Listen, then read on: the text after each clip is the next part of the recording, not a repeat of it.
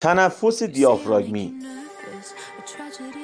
پیش از شروع تمرین باید بدونید که تنفس در صحبت کردن و تمرین های بیان باید به صورت دیافراگمی و از طریق بینی باشه.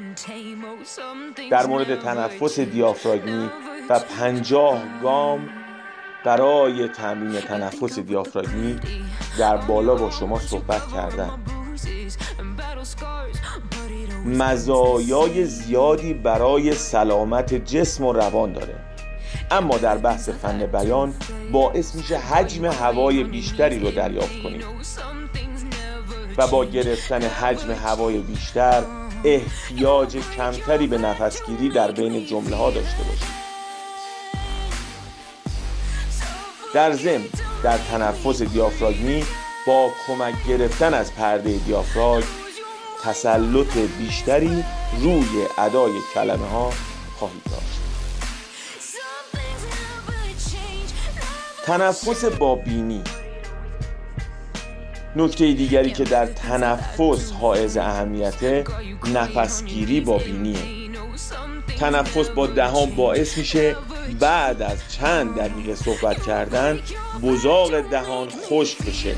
و برای ادامه صحبت احتیاج به صاف کردن صدا یا آب پیدا کنید.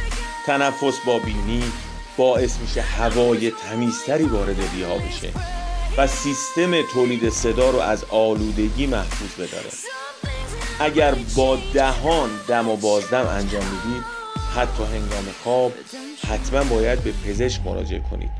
اگر صرفا به صورت عادت با دهان نفس می‌کشید این تمرین رو انجام بدید. کاغذی رو بین لبها و دندان خودتون بذارید و نفس بگیرید. اگر بخواید با دهان نفس بکشید کاغذ میفته اونقدر این کار رو انجام بدید تا به تنفس با بینی عادت کنید. بسیاری از افرادی که دچار تنفس دهانی ناشی از گرفتگی بینی هستند از لحاظ تکلم هم مشکل دارند. معمولا تو دماغی صحبت می‌کنن یکی از بزرگترین اشکال ها در تنفس دهانی اینه که مخاطب احساس می‌کنه صداتون رو با پارازیت میشنوه و در دراز مدت حس خوبی به ادامه صحبت با شما نداره.